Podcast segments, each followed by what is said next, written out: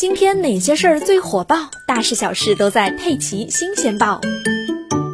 六月七日，广州新增十例新冠肺炎确诊病例，其中在核酸大排查中发现了三例，密接发现七例。此外，还有四例无症状感染者转为确诊病例。在昨天新增的十例患者中，有九例在白鹤洞封闭区，一例在番禺区大石街，都与白鹤洞街感染者有关。广州市自五月二十六日启动核酸大排查以来，截至六月七日，全市累计核酸采样两千七百九十八点五五万份，共发现阳性四十人。其中，六月四日起，全市十一个区陆续启动全员大排查，共发现阳性十人，其中有三人是在南沙区筛查中发现的，有七人是在荔湾区重点人群区域排查中发现的。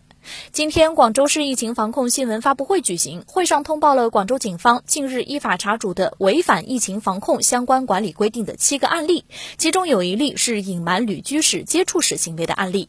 五月二十五日下午，家住番禺区大石街北联村的祝某前往荔湾区白鹤洞街某小区探望父母，其父母在三十日被确诊为新冠肺炎确诊病例。之后，祝某因为出现了咳嗽、发热等症状，先后在六月二日和六月四日前往医院就诊，但祝某没有如实告知医生近十四天的旅居史，隐瞒了自己曾与确诊病例接触以及到过疫情高发区的事实。直到六月六日，祝某被采取隔离措施之前。他的活动轨迹已经涉及番禺区大石街辖区内的医院、便利店、食货店、水果店、球场等公共场所，导致大量群众成为密切接触者或者是次密接触者，需要隔离观察、居家隔离，引发新冠肺炎传播严重危险。目前，祝某因为涉嫌妨碍传染病防治，已经被公安机关依法刑事拘留。